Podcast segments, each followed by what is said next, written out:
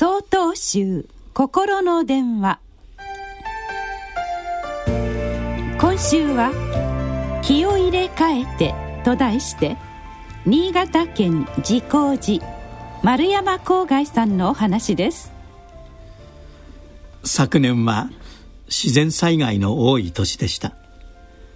誰もが心を痛めたことでしょう。でもこんな時こそ自分を見失わないでいきたいですね。それにはどうしたらよいでしょう？いくら素晴らしいお話を聞いても気がめいるばかりの時もあります。気がめいっている時の自分の姿を見てみますと肩が落ちていませんか？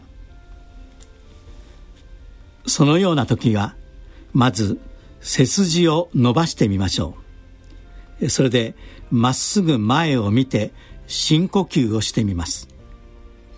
それからしっかり合掌して今年も頑張りますと声に出して言ってみましょう。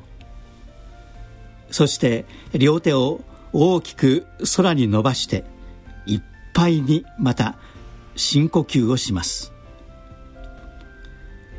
このようにして気を入れ替えるとまた新しい年の最初の一歩を踏み出す元気が出てくる。そんな気がしませんか？前週ではよく意義即仏法と申します。意義すなわち威厳のある行儀のことですがこれは正しく規律ある生活がそのまま仏法であるという意味でもあります。言葉を変えるなら形を整えることによって備わるものがあるということです。毎日の姿勢はとても大切です。背筋を伸ばして呼吸を整える。これが大事な基本です。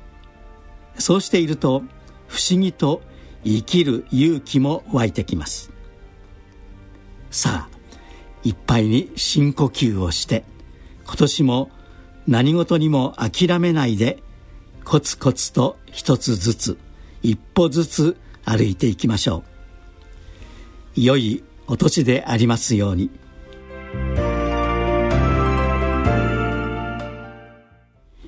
なお1月10日からお話が変わります。